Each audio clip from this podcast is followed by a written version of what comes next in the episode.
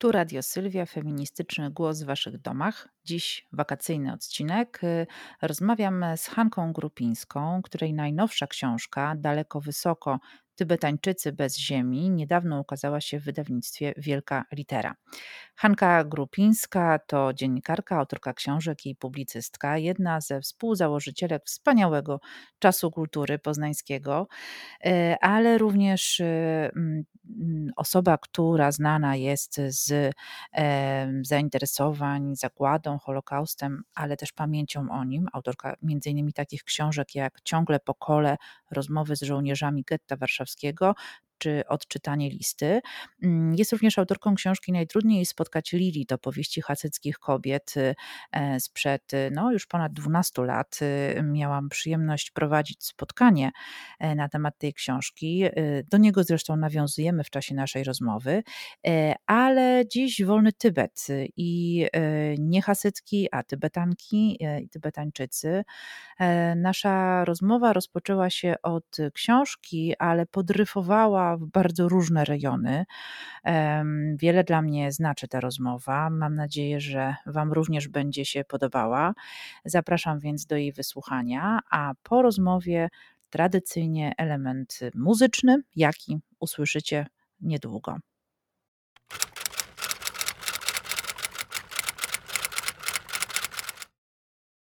Myślę sobie o Twoim wstępie dotyczącym problemów z mhm. Szukaniem tego języka, ale tak naprawdę refleksją, czym on jest w kontekście zarówno translatorskim, e, ale też tłumaczenia i przekładania języka w, w kontekstach kulturowych. Mhm. Bardzo podobały mi się te określenia, których używałaś, westernsi, którzy tam mhm. przyjeżdżają. No to y, chyba to pierwsze moje pytanie będzie z, szło z takiego rejestru mnie jako kulturoznawczyni.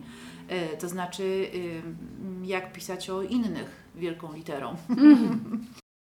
No, może o innych można pisać tak, jak ich rozumiemy. To znaczy, mm -hmm. właściwie nigdy chyba nie piszemy dokładnie o innych, mm -hmm. tylko piszemy o swoim rozumieniu innych.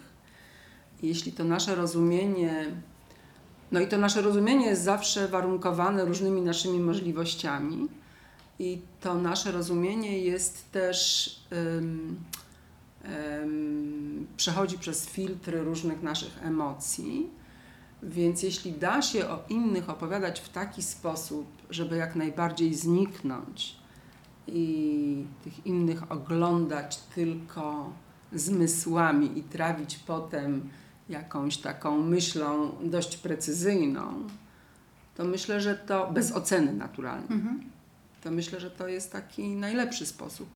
Ja sobie przypominam, że lata temu rozmawiałyśmy my a w Muzeum Etnograficznym na temat y, właśnie opowiadania o innych. Wtedy to były hasytki izraelskie. I pamiętam y, mój ogromny dyskomfort, jak go nazwać, jakim przymiotnikiem, nie wiem. Ale z jednej strony siedziałaś ty, z prawej, z lewej strony siedział Mike Urbaniak. I ja się czułam trochę jak w takim um, potrzasku kulturowym, mhm. bo um, pamiętam jedną podstawową rzecz naprawdę to było wiele lat temu, ale pamiętam to, to uczucie, które stamtąd wyniosłam, że Wam obojgu w jakimś sensie, może to była moja krzywa interpretacja, ale to zapamiętałam, e, że Wam obojgu zależało na tym, żebym ja się na tyle zdystansowała wobec tych kobiet, żeby umieć je ocenić, mhm. żeby, umieć je, e, żeby umieć opowiedzieć o ich życiu w sposób krytyczny, żeby umieć opowiedzieć o ich życiu z mojej albo z naszej tutaj właśnie e, zachodniej perspektywy.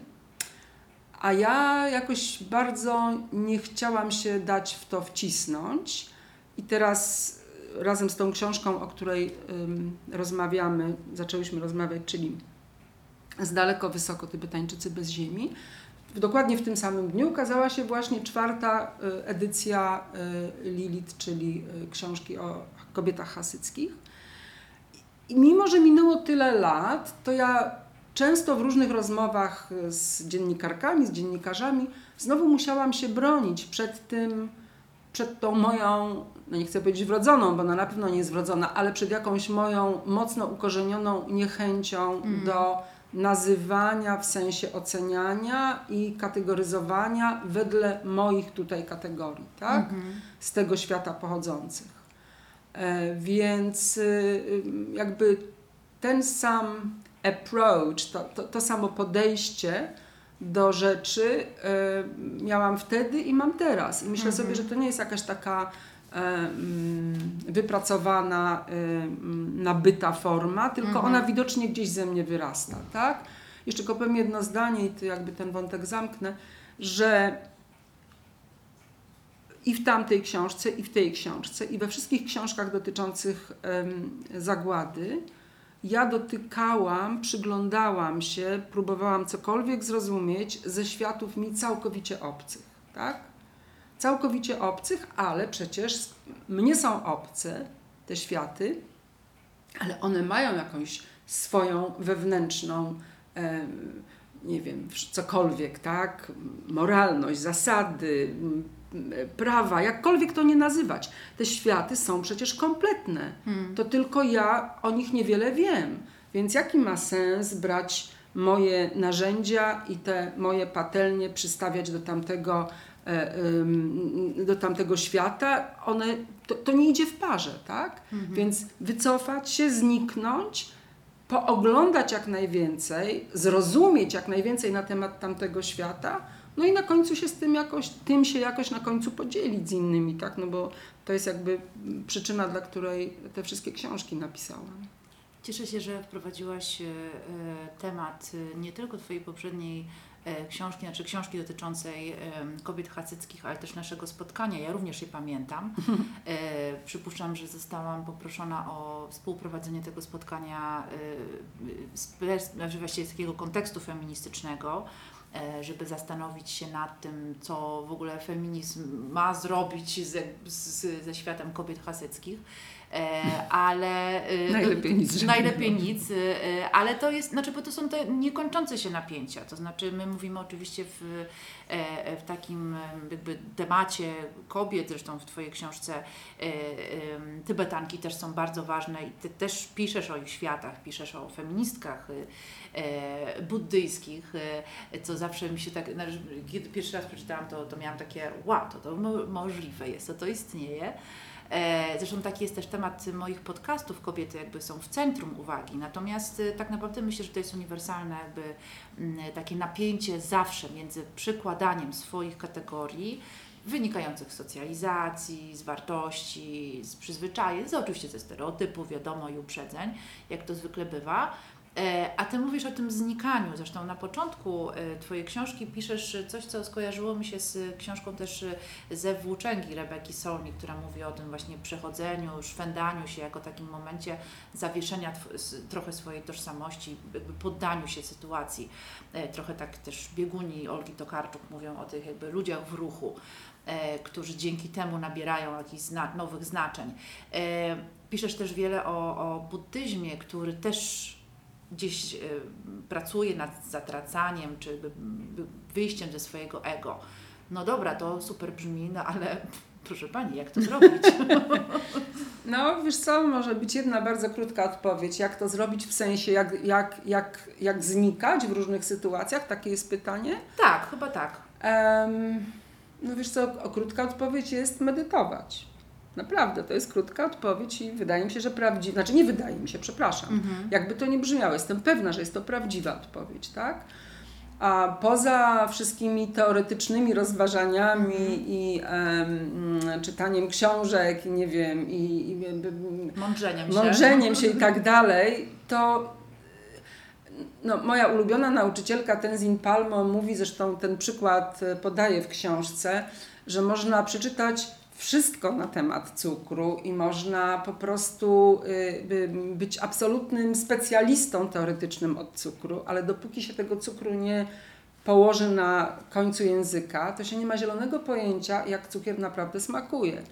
Więc tak to jest trochę, tak to jest trochę ze wszystkim, o czym mówimy w świecie, w życiu, ze wszystkim, prawda? To znaczy Przepuszczanie tego przez własny rozum jest tylko teoretycznym doświadczeniem, teoretycznym doświadczeniem, jakby to sprzeczenie nie brzmiało. Natomiast doświadczanie tego swoim rozumem i doświadczanie tego swoim ciałem jest doświadczeniem, które się odkłada w postaci takiego kapitału przemiany mhm. wewnętrznej. Ja, ja się mogę zgłosić, wiesz, na, na taki przykład, jakby ktoś robił, nie wiem, wykład o, i pokazywał, wiesz...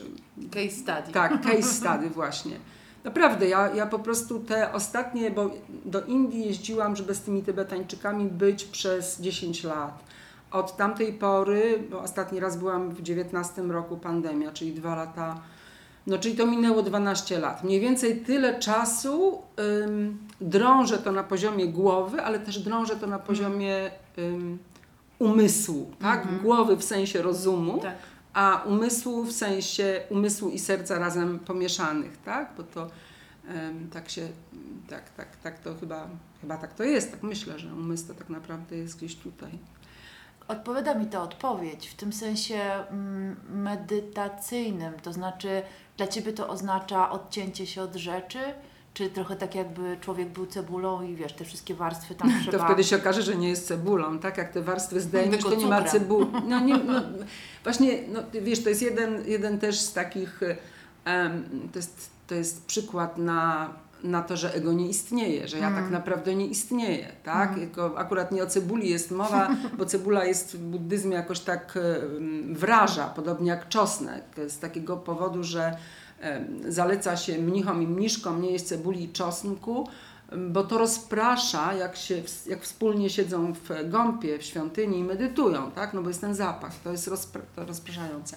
Ale to podaje się przykład drzewa bananowego, który podobnie jak cebula i z tamtego świata jest, prawda, że ściągasz te, ściągasz te poszczególne warstwy i na końcu nie ma tego drzewa bananowego, tak? Są tylko rozsypane te warstwy. Ale więc... ja się tego boję, ja nie chcę zniknąć. Wiesz, ale to nie jest znikanie. To, to, jest taka sytuacja, w której jakby... Mm, dążyłabym sama do unicestwienia. Nie. Znaczy, chciałabym unicestwić swoje tam, wiesz, jakieś złe przywary, te stereotypy i tak dalej, ale wiesz, mam jakiś taki głęboki lęk przed tym. Mm. Ja myślę, że to, co ty mówisz, tak wiesz, tak się z taką radością uśmiecham i tak głową kiwam, bo, bo ja myślę, że to, co ty mówisz, to jest taki podstawowy lęk, który wynika z niezrozumienia mm -hmm. i z mhm. niepraktykowania, tak? Mm -hmm. Z tych mhm. dwóch rzeczy. Znaczy, ja nie, ja nie chcę teraz, wiesz, żebyśmy tutaj gadały o buddyzmie, że ja się tutaj wymądrzała, jakieś wykłady robiła, ale powiem może tylko jedną rzecz, mhm. że żyjemy, y, żyjemy, że świat dzieli się na świat prawdy względnej i prawdy bezwzględnej. I my żyjemy w świecie prawd względnych. Milion prawd względnych, wobec których się musimy ułożyć. Na przykład Alina, o której Ci opowiadałam, tak? no, prawda względna jest taka, że w tym świecie nie wypada chodzić bez spódnicy. Nie mhm. można chodzić, tak? To musimy się z tym jakoś, jakoś w to wpasowywać. Prawda bezwzględna to jest ta, której niezwykle rzadko dotykamy. Niektórym to się zdarza częściej, niektórym to się zdarza rzadziej, ale dotykamy ją, dotykamy jej tylko w takim stanie uwolnienia się od prawd względnych. Mhm. Nie znika się wtedy, po prostu widzi się wyraźniej, inaczej i jasno. I to nie, są, to nie jest stan y, taki, że wiesz, że że jak już dotkniesz tej prawdy względnej, to tam, e, przepraszam, bezwzględnej, to tam zamieszkasz, jesteś i masz, no to, to, to rzeczywiście o Buddzie i pewnie jeszcze o kilku innych, tak można powiedzieć, ale my w naszym świecie, w którym żyjemy między kaloryferem, amlitem, kebabem, a nie wiem czym jeszcze, tak, no nie jesteśmy w stanie. To, to, to, ten świat jest po prostu wypełniony prawdami względnymi, od których, od których my się nie możemy uwolnić ale możemy się na chwilę uwalniać. Mhm. Na chwilę. Na chwilę podróżować do świata, w, który, w którym nie jest ważne, czy założysz spódnicę, czy nie założysz tej spódnicy. Istotne jest to, z jakim sercem wychodzisz, tak? To jest ciekawe, że mówisz choćby na chwilę, bo rzeczywiście to mnie uspokaja. To znaczy myślę sobie o sytuacji, w której, y, i tu nawiązując już do Twojej książki, E, jest też wiele wątków politycznych, społecznych, bardzo ważnych i moim problemem jako takiej właśnie działaczki społecznej jest to, że no dobrze, wyemigruję sobie wewnętrznie y, w kwiecie lotosu, będę pro, y, poznawała różne prawdy ostatecznej ostateczności. Świetnie Sylwia, dobrze Ci idzie, a świat płonie. Hmm. E, I to napięcie między jakby takim też rozwojem duchowym, jakkolwiek ta, ta nazwa też jest taka zwesterniona, zwłaszcza ostatnio po psychologii, mindfulnessach i całej reszcie, ale powiedzmy, że niech ona będzie tu jako taki symbol, a tym dokopywaniem się wieloletnim w klasztorze do siebie, a jednak Tybetem. Pamiętam, że moja jedna z pierwszych demonstracji, kiedy miałam tam, nie wiem, 16 lat, to oczywiście wolny Tybet pod ambasadą chińską i mogłabym tam tak stać nadal i niestety yy, byłoby to uzasadnione. To, byłoby to uzasadnione. Jest wiele historii, które, yy, które pokazują, że to ta wędrówka w głęb siebie Mm, żeby zobaczyć coś z zupełnie innej perspektywy, jest niemożliwa w momencie, w którym jesteś więźniem sumienia czy więźniem politycznym. Jest niemożliwa? Jest niemożliwa. Jest możliwa. W jaki sposób? No, ja piszę historię Paldena Giatson na mhm. przykład. Um, no jest możliwa, znaczy, słuchaj, tak jak, jeżeli ja to dobrze rozumiem, bo ja się mhm. też mogę mylić, ja, ja po prostu przepuszczam przez swoje rozumienie cudzy świat i cudze, cudze doświadczenia. O niektórych słyszałam, niektóre widziałam, o niektórych czytałam. E, tyle mam. W Tybecie nigdy nie byłam. Jeździłam tylko do Tybetańczyków, którzy mieszkają na wygnaniu w Indiach. E, w więzieniu y, chińskim dla Tybetańczyków nigdy nie byłam. E, i, znaczy, ty mówisz, jest to niemożliwe, ja mówię, jest to możliwe. Chcę powiedzieć, mhm. że e, ja, jeśli ja, ja rozumiem, że wielu Tybetańczyków pozostaje w sobie bez tej, bez tego, i myślę, że tak, tak przeżył 33 lata więzienia Palden Gyatso, różnych więzień, pozostaje w sobie bez e, zaangażowania w płonący świat, używając Twojej mhm. metafory, ten świat rzeczywiście wokół płonął i te płomienie dotykały Paldena Giazzo i wszystkich innych, którzy byli mhm. razem z nim w różnych więzieniach. Palden Giazzo chodził przez 4 lata z nogami i rękoma skutymi. Mhm. A trudno to chodzeniem nazywać. Gdyby nie jego współwięźniowie, to po prostu umarłby z głodu, tak? bo z rękami skutymi z tyłu no, nie można wiele zrobić. Spotkałam, to dla mnie jedno z większych szczęść w moim życiu, ja spotkałam Paldena Giazzo na kilka miesięcy dosłownie przed jego odejściem bo widziałam go w sierpniu, on odszedł w listopadzie. E, ja w tym człowieku nie widziałam i nie czułam i nie słyszałam od niego ułamku grama, jeśli taka jest miara, e, zaangażowania w ten płonący świat. To znaczy. Gdzie on jednocześnie był po prostu ofiarą, znaczy, że tak jak powiedziałaś, właśnie, że te płomienie cały czas go Tak, ale właśnie to jest pytanie, to jest, to jest, to jest też, to, to są w ogóle jakieś, wiesz, no, dotykamy jakichś Himalajów zastanawiań, tak? Tak, tak. E, ja myślę na przykład, że Tybetańczycy nie są ofiarami. Hmm. Przez ich e, postawę, przez ich taką wewnętrzną integralność, godność, zwał jak zwał, to są określenia z tego naszego tu świata, mhm. przez ich e, siłę wewnętrzną, e, przez ich umiejętność, e, taką wielo, wielo, wielo, wielopokoleniową umiejętność współodczucia z oprawcą także, nie tylko z przyjacielem, ale z oprawcą także oni są w zupełnie innym mentalnym miejscu, niż my sobie to umiemy wyobrazić, bo my nie mamy takich doświadczeń. Mhm. Bo jak nam ktoś przyłoży lagą, to my, przepraszam, kurwa, szukamy drugiej lagi, żeby odwalić. A Tybetańczycy tego nie robią. Te wszystkie ognie, które, które ich palą, um, właściwie to popatrz, dotykamy ognia, a rzeczywiście no, jest duży rozdział o samospaleniach. Mm-hmm, Oni mm-hmm. sami ogień rozniecają w, na sobie, wokół siebie, tak. płoną e, nie jako ofiary, płoną jako. I to nie są samobójstwa. Ja próbuję bardzo się, bardzo się starałam w tej książce opowiedzieć o tym, że jeżeli człowiek, a tych Tybetańczyków, którzy spłonęli do tej pory jest ponad 150, jeśli każdy z nich krzyczał, pisał, mówił, że robi to dlatego, żeby świat zobaczył, co się dzieje z Tybetem, dlatego, żeby y, Dalaj Lama mógł wrócić do kraju, e, to nie były nikt z nich, ani z tych, którzy to popełnili, ani z tych, którzy potem to komentują, nie używa słowa samobójstwo. Tak? Mhm.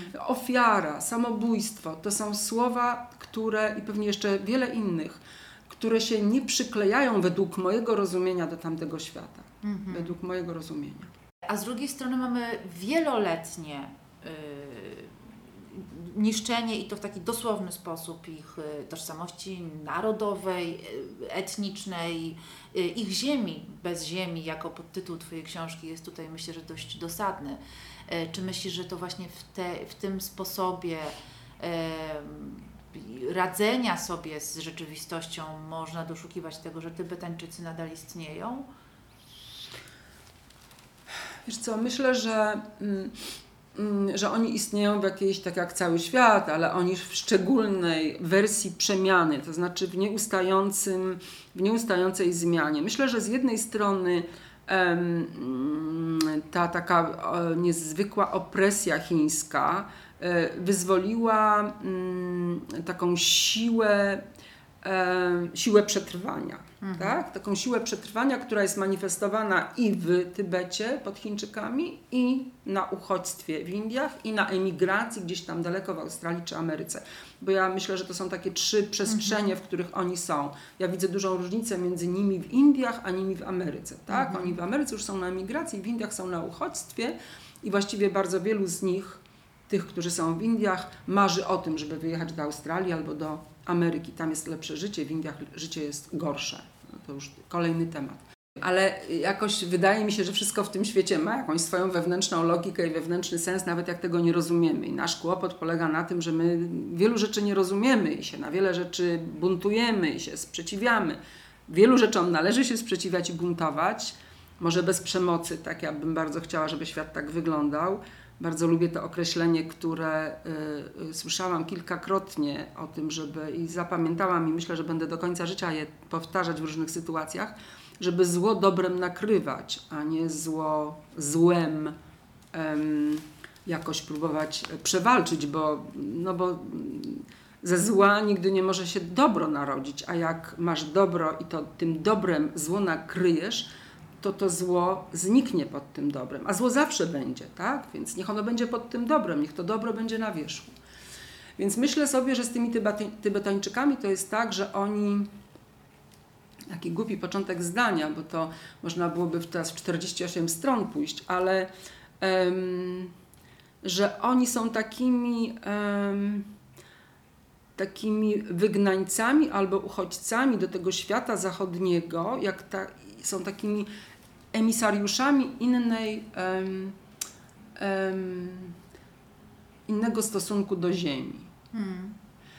Że my może dzięki nim, oni dużo tracą, ale może też oni zyskują, bo my zyskujemy, bo oni zyskują, bo świat zyskuje. E, powiedziałaś, że miałaś 16 lat, jak demonstrowałaś w sprawie Tybetańczyków. To, to, to nie jest y, bez znaczenia, to jest z hmm. ogromnym znaczeniem, tak? Wczoraj widziałam e, na Facebooku taką starą Tybetankę, która miała napisane na jednej dłoni Tibet dries, a, mm, a na drugiej dłoni Asia dies. Tak? Tybetańczycy, Dalaj Lama, buddyzm, buddyzm, Dalaj Lama, Tybetańczycy to jest według mojego znowu rozumienia takie rozsiewanie po świecie innego sposobu o tym, że świecie myślenia. A jakie jest to inne myślenie? Że ten świat jest wspólny, że ten świat jest jeden, że my jesteśmy tacy sami, niezależnie czy mamy różowe włosy, czy siwe, tak? Po prostu jest kompletnie nie ma znaczenia. To są te piękne prawdy względne, które mogą nas dzielić i niechaj nas dzielą bardzo świetnie, ale y, niechaj nas dzielą w sposób niedzielący, tak? Niechaj, niechaj, niechaj będą tylko odmiennością, a nie podziałem, tak? bo z podziału zawsze się jakieś wykluczenia biorą.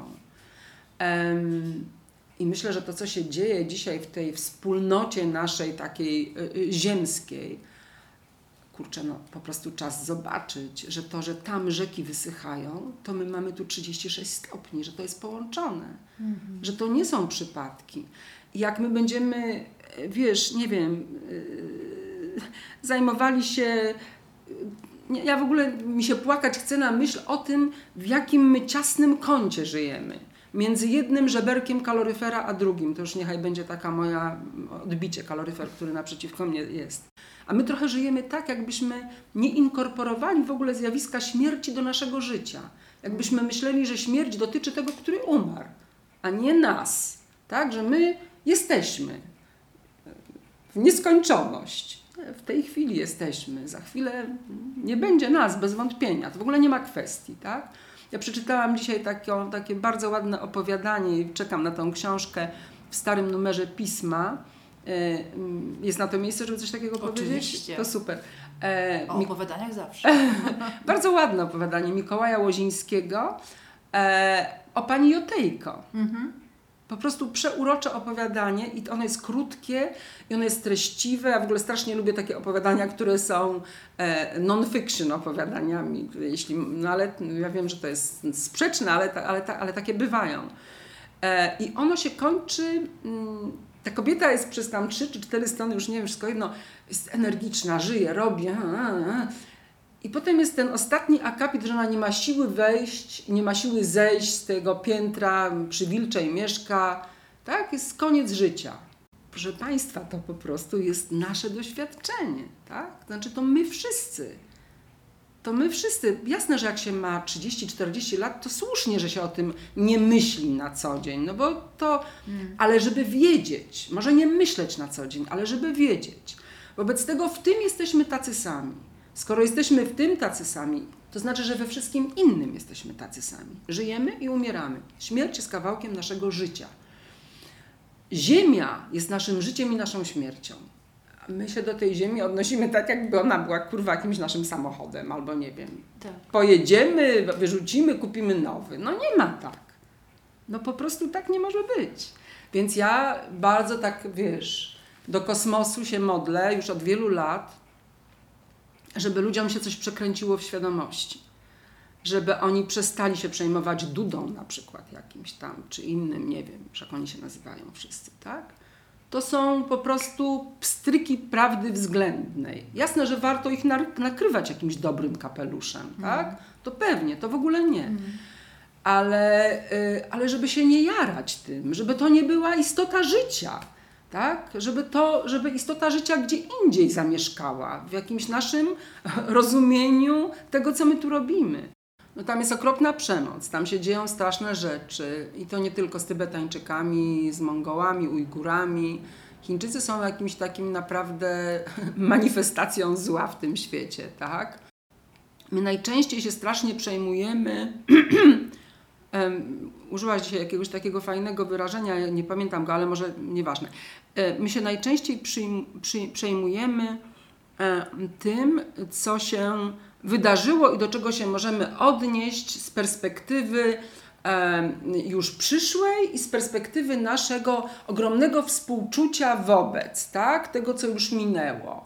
To, co się dzieje i, i, i do czego moglibyśmy się odnosić z naszym współczuciem, jest trudniejsze do odniesienia bo wymaga, e, no bo nie pozostawia, no bo zaburza nasz komfort, tak? To mhm. znaczy sprawia, że jak będę współczuła e, e, Żydom, którzy zginęli w zagładzie, to to już tak nic nie mogę zrobić. Oni już zginęli, tak? A, mhm. a, a o mnie to świetnie świadczy, że jestem taką wrażliwą. O, właśnie, to, było to, to była ta fraza Magdy chyba, tak? Picińskiej. Um, no właśnie. Więc my się bardzo lubimy wzruszać własnym wzruszeniem. To jest po prostu coś, co czyni nas szlachetniejszymi, mądrzejszymi, lepszymi, tak? A ym, nie dość, yy, i tu już nie chodzi o wzruszenie, tylko nie dość przejmujemy się, nie dość myślimy, nie dość działamy w sprawach, na których możemy mieć wpływ, bo one się dzieją właśnie teraz. E, I możemy je dobrem nakrywać, to zło, które się dzieje. Mm, E, ja prawdę powiedziawszy myślę sobie, widzisz, ja, wiem, że ty mnie zapytasz o Tybetańczyków, a ja teraz y, chcę powiedzieć o tej mojej książce słowo. Ja, ja, ja mam taką, takie, taką potrzebę misyjną w związku z tą książką. Ja strasznie chciała, żeby ludzie ją czytali, żeby oni wiedzieli o tym, że to się dzieje teraz i tam mhm. i żeby ludzie wiedzieli, że ich postawą, ich myśleniem, nie, nie, co znaczy działaniem? No, jesteśmy daleko, mało możemy, mhm. ale myślenie i postawa mają ogromne znaczenie w świecie. Z myślenia, z postawy bierze się energia, albo myślenie i postawa bierze się z energii, tak? To jest jakieś takie koło, które się wewnętrznie napędza. To z tego myślenia o, o Tybetańczykach, z tej postawy e, na rzecz Tybetańczyków może tylko dobro wyniknąć, więc bardzo bym chciała je siać. A teraz wrócę jeszcze na dwa słowa do Tybetańczyków, pytałaś o nich. Ja myślę, że i to pewnie w tej mojej książce widać, E, że ten stary Tybet i ta stara, powiedzmy, tybetańskość, ja tam używałam takiego słowa e, tybetańskość versus e, żydowskość, Yiddishkeit, bo ta tybetańskość z czegoś się składa, ta stara tybetańskość składa się z klasztorów, których nie ma, składa się ze sposobu myślenia, który trochę jeszcze jest. to ona się przemienia, ale ona dzięki temu, że wychodzi w świat, ja już to mówiłam, nie chcę się powtarzać, tak? bo mówiłam o tym, że ona infekuje w pozytywny sposób świat, ale ona też się wzmacnia, o, tej, o tym aspekcie nie mówiłam. E, I powiem o jednej rzeczy, która wydaje mi się być, po, powinno Ci się to spodobać. Takiej literatury tybetańskiej, jaka jest teraz, nigdy nie było. Literatury świeckiej tybetańskiej w ogóle dawniej nie było. Literatura tybetańska to było pisanie trochę tak jak Talmud, tak? jak pisanie komentarzy do Biblii, pisanie tekstów do istniejących tekstów. A teraz przez tą taką e, traconą tożsamość religijno-kulturową, narodową, myślę, że z tym narodem to on może najmniej, ale mm. religijno-kulturową tożsamość traco, traconą, przez nią uruchamia się potrzeba obrony tejże, tak? E, I bronią jej ludzie, którzy piszą, no bo tak, jak inaczej. Tak naprawdę jak inaczej, tak? No, z potęgą chińską żaden Tybetańczyk się nie zmierzy. Mm, nie tylko dlatego, że może to nie leży w jego wyobrażeniu, ale też i dlatego, że nie ma takich możliwości. E, więc oni piszą i piszą niezwykłe teksty literatura tybetańska współczesna jest zupełnie niesamowita. Jest kompletnie inna niż nasza. Bardzo niewiele mamy przetłumaczonych rzeczy na mhm. polski i niestety to, co jest przetłumaczone, jest tłumaczone z angielskiego, więc to już jest taka e, wtórna produkcja z jakąś ułomnością wewnętrzną, ale i, i w tym można zobaczyć, jak bardzo jest to niezwykły sposób obrazowania, rozumienia świata, bardzo niezwykłe rzeczy. Bardzo bym chciała, żeby więcej takich książek się ukazywało. PIW wydaje trochę takich książek. Myślę, że wiele osób, zwłaszcza tych, które angażują się w różne inicjatywy, słyszy często, ja sama słyszałam mając lat 15 czy 16, właśnie wtedy, kiedy e, w ogóle dowiedziałam się, gdzie leży Tybet, e, bo byłam wolontariuszką Amnesty International i wysłali mnie, żebym zbierała podpisy pod petycjami o uwolnienie właśnie jednego z poetów e, więźniów sumienia. I już wtedy musiałam tłumaczyć się ludziom, co taki podpis da, po co to robić na co to komu? Przecież to nic nie zmieni. Zresztą ta, ta jakby taki refren powtarzający się przy okazji demonstracji ulicznych, właśnie różnego rodzaju inicjatyw. Da, bez wątpienia. To po prostu słyszymy to setki razy. Tymczasem Ty użyłaś takiego słowa energii, jakby zakrywania y, y, dob dobrem zła. Dobrem zła, żebym nie powiedziała odwrotnie. E, bo to się przecież dzieje, jako właściwie, no nie wiem czy wystarczającej, ale jakby pewnego rodzaju takiej strategii, która, która odpowiada na to pytanie. Co mhm. możemy zrobić? No mhm. możemy nie dać się mhm. i to wewnętrznie i to już jest sporo. No właśnie, nie dać się i to wewnętrznie, przede wszystkim to, nie, to jest bardzo sporo. Ale wiesz, może to będzie niepoprawne polityczne, nieco teraz powiem, ale powiem. E, Powiedz, ja Cię nie wytnę. Dobrze, bo to będzie trochę się. przeciwko strajkowi kobiet, przeciwko tej, trochę przeciwko, znaczy to przeciwko jest jakoś w cudzysłowie, ale ono, to, to ja chcę coś pokazać, co mi się wydaje, że obserwuję i co, mm. okej. Okay. Po tej książce miałam różne spotkania z ludźmi i byłam na takim spotkaniu z ludźmi, którzy tworzą taką mikrowspólnotę. Znaczy to trudno właściwie nawet wspólnotą nazwać, bo oni tam przychodzą na warsztaty, się wymieniają, są różni ludzie, te warsztaty trwają.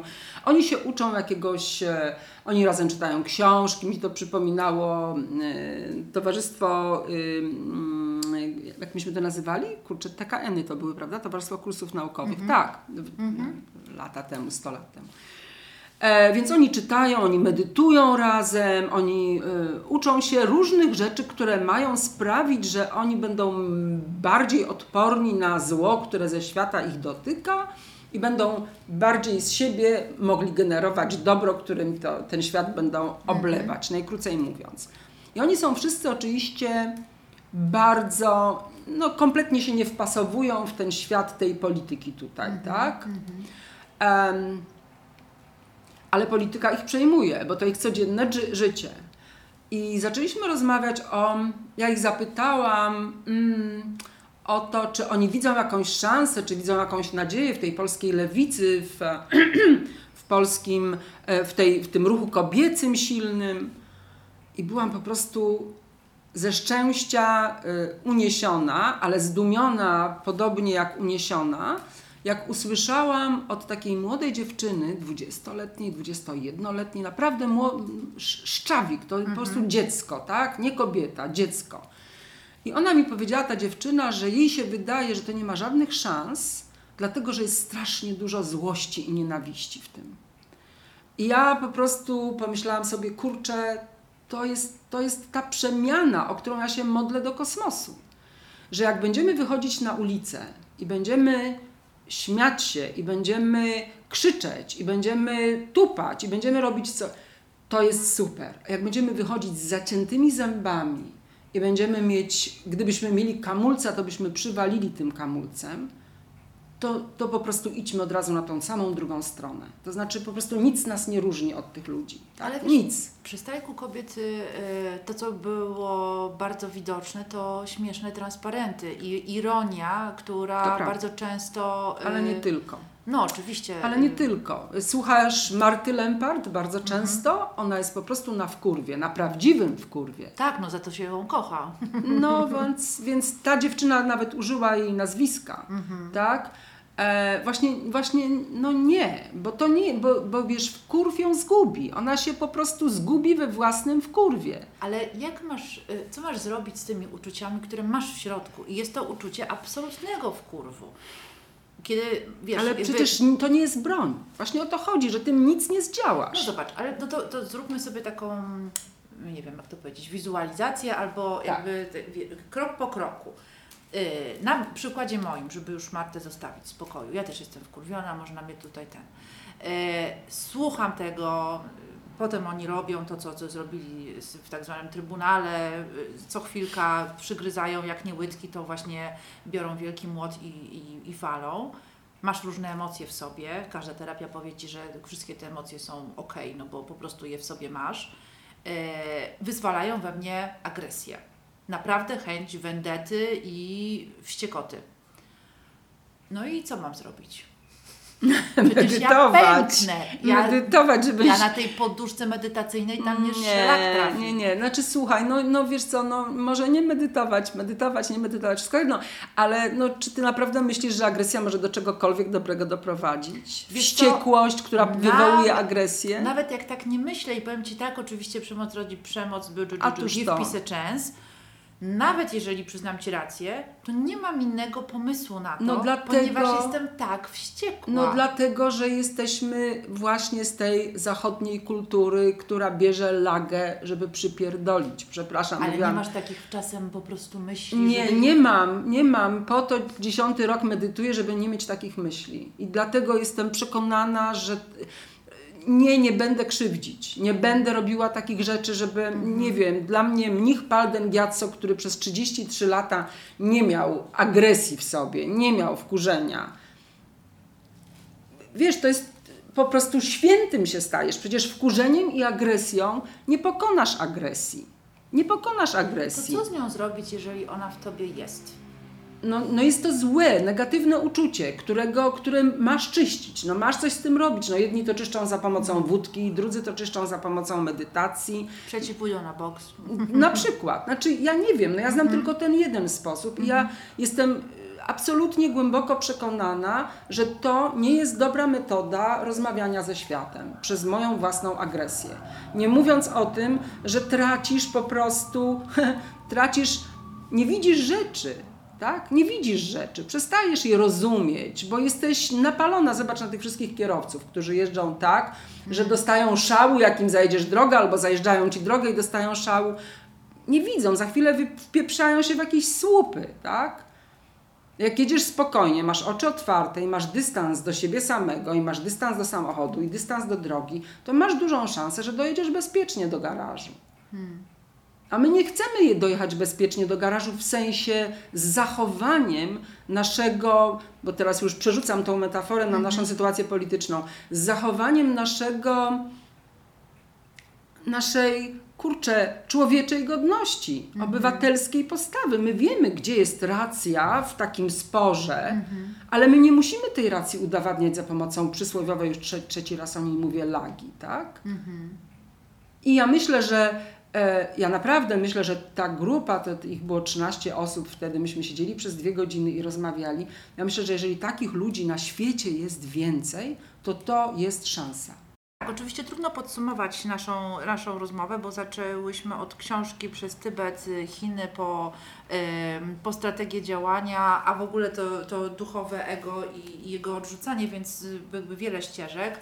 E, mi bliskich, bo też e, jakby wielokrotnie o tym myślę sama, patrząc na nie tylko swoje działania i życie, ale też e, wszystkich osób, które chcą się angażować, nie chcą być bierne, ale widzę, jak bardzo zjada je to po prostu i i A no właśnie widzisz, to jest to, że zjada, prawda? Mówiłyśmy tak. o tej agresji, o złości tak. i ja mówiłam o tym, że to jest, to przede wszystkim się przeciwko nam obraca. Nie tylko, nie tylko ten argument, że to nie przebije drugiej złości mm -hmm. i mhm. agresji, ale mm -hmm. to mhm. przede wszystkim nas kruszy od środka i od zewnątrz. Mm. Więc ona w ogóle nie jest potrzebna. Naprawdę, no miłość, czyli to, o czym mówimy, co się nazywa współczuciem, co się nazywa rozumieniem drugiego człowieka, myśleniem nie tylko o sobie, myśleniem o ziemi, na której żyjemy, mhm. to są rzeczy istotne, a nie nasz e, wkurw, który manifestujemy w taki sposób, że potem mamy, yy, manifestujemy do wewnątrz, czyli mamy na przykład nadżerkę na żołądku albo coś takiego, bo przecież z wkurwu się takie rzeczy biorą, tak? Wątroba jest chora. A, to trochę głupio brzmi, ale poważnie też to brzmi. To tak naprawdę jest. My to, to są narzędzia przeciwko nam. Więc y, chcemy siebie chronić i chcemy chronić drugich i chcemy chronić wobec tego świat. I na koniec tego odcinka akcent muzyczny obiecany, czyli mała orkiestra dancingowa w utworze Szkoda każdej chwili. E, orkiestra gra wczesny polski pop, czyli wykonuje muzykę dwudziestolecia międzywojennego, zgodnie zresztą z duchem czasów, z której ta muzyka pochodzi. To jest granie bez nostalgii, ale za to doskonałe rekonstruowanie dźwięków ukrytych pod szumem starej płyty. E, ten dwunastoosobowy skład dowodzony jest przez Noama Zilberberga, e, który śpiewa, gra na fortepianie i kieruje artystycznie e, całym tym zespołem, a dla wszystkich tych osób, które lubią warszawskie kombo taneczne, myślę, że będzie to nie lada gratka.